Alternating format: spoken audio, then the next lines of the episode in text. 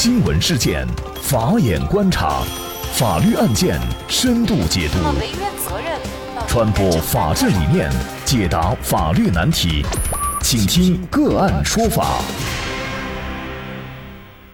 大家好，感谢收听个案说法，我是方红。更多的案件解读，欢迎您关注个案说法微信公众号。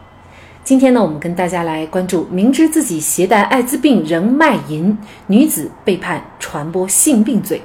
据浙江检察网金华讯，明知自己身上携带艾滋病毒，二十一岁的女子小乔仍然带病工作，向他人卖淫。二零一六年十一月，二十岁的小乔在宁波象山县石浦镇从事卖淫活动时，被公安机关当场查获。后经宁波市疾病预防控制中心检查，被确诊为艾滋病病毒感染者。当得知自己是艾滋病病毒感染者时，小乔感到震惊和害怕。之后一直在治疗当中。小乔明白艾滋病会传染，但是他读书不多，一直以来没有找到稳定的工作。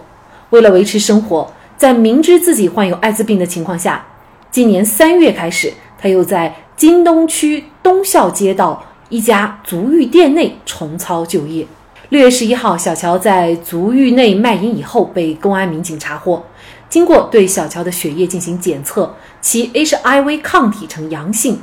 然而，明知自己患有艾滋病却仍然卖淫的失足妇女并不止小乔一例。最近，在云南元谋县，两名女子小吉和小阿在明知自身患有艾滋病的情况下。仍然在自己租住的出租屋内和过路嫖娼男子谈好价格进行卖淫活动。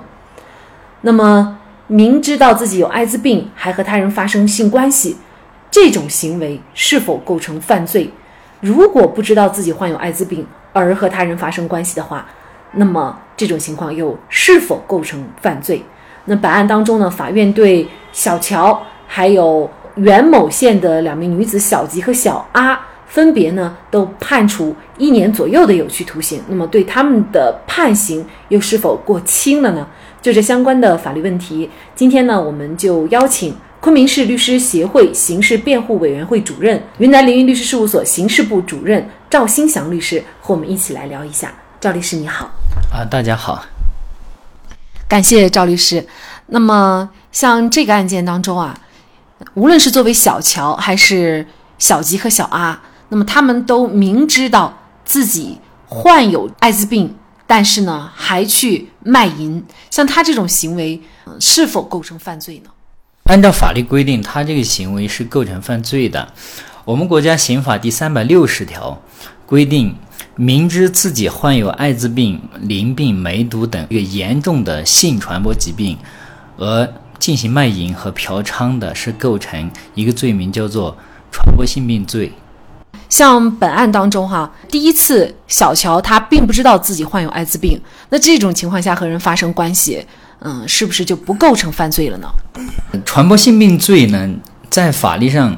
就是构成这个犯罪啊，他在主观上必须是要故意的。那么所谓的故意，就是必须是要是明知的，明知而为的，就叫故意。所以呢，如果他自己不知道自己，呃，患上了这个。严重的性传播疾病，而去卖淫或者是嫖娼是不构成犯罪的。嗯，其实对于这个艾滋病呢，最近我们在网络上啊了解到的信息特别多哈，尤其是据相关的报道啊，这个艾滋病病毒感染者呢，已经是在大学生的群体当中啊，占有一部分的人群了。那么甚至呢，还有传就是有一些大学生他可能明知道自己患有这个艾滋病，但是为了报复，然后故意的跟异性去进行这种发生关系。那么，事实上，这样的一系列的行为都会得到法律的一个严惩的。当然，这里面还有一个呃比较重要的问题，就是这个行为人他知不知情是判断他是否是否构成传播性病罪的一个根本的要件啊。那么，行为人他到底知不知情，这个怎么判断呢？比如说，小乔卖淫了，那么他就说他自己不知道，那么这种情况下是否就没有办法追究他的刑事责任了呢？嗯，在这种情况下呢，最高人民法院的司法解释实际上是他做了一定的规定，大致可以从三个方面来加以这个证明，或者我们称之为推定他明知。第一个方面就是，如果有证据证实他确实去做过一定的检查或者治疗的，如果是检查或者是治疗，比如说体检检出来他是艾滋病病毒的携带者，或者他已经患上了艾滋病，这个时候如果拿出这个病例资料来，那么就很显然他就否认不了。这是第一个方面证明的第一个方面。第二个方面呢，是法条的原文是说，根据行为人他自己的社会经验和他所具备的知识，如果能推定他本人已经明知的，什么意思呢？通俗来解读就是说，假如说这个艾滋病病毒携带者他自己就是个医生，或者说他是一个嗯具备相关专业知识的人，即便是他没有到医院去检查过，但是呢，我们认为。根据他身上的症状，他已经知道自己患了艾滋病的，我们也可以推定他就是明知的，即便没有病例资料。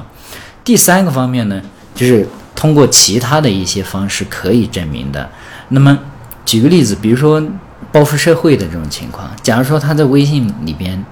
他谈到在微信圈里边谈到过他，嗯，有艾滋病。然后他去报复，要去报复社会，那么也可以证明他已经明知了。或者比如说通过证人证言的方式，他和他的朋友或者其他人谈起过，他呃认为他有艾滋病。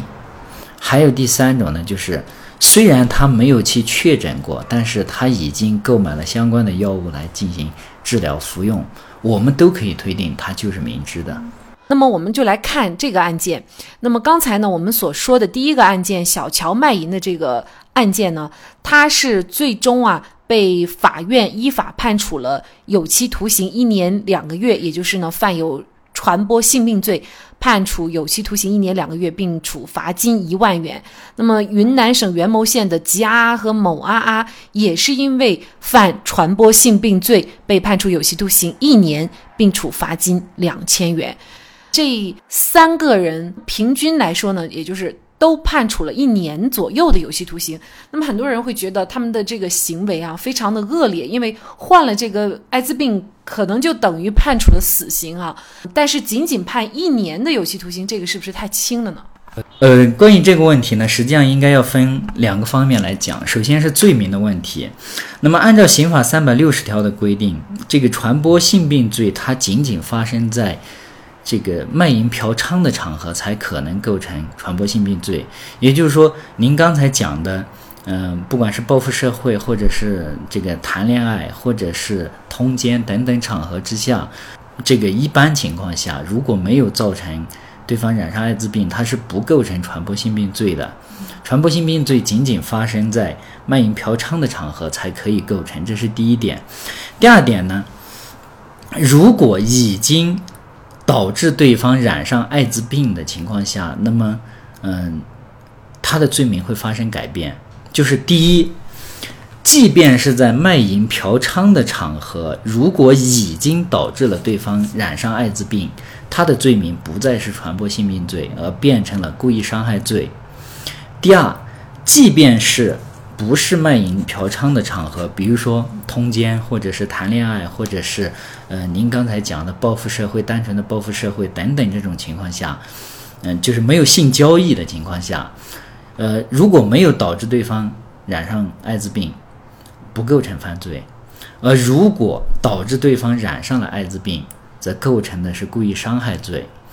第四个问题呢，就解决了您刚才的一个疑问，就是为什么这个。两个法院判决，经判的比较轻，呃，好像我们认为这个艾滋病，嗯，它是一种结症，有点类似于杀人一样的，为什么还判的这么轻呢？其实就是从我刚才讲的这两个法条可以做出解读。为什么呢？其实法条的本意简单来讲是这样的：第一，如果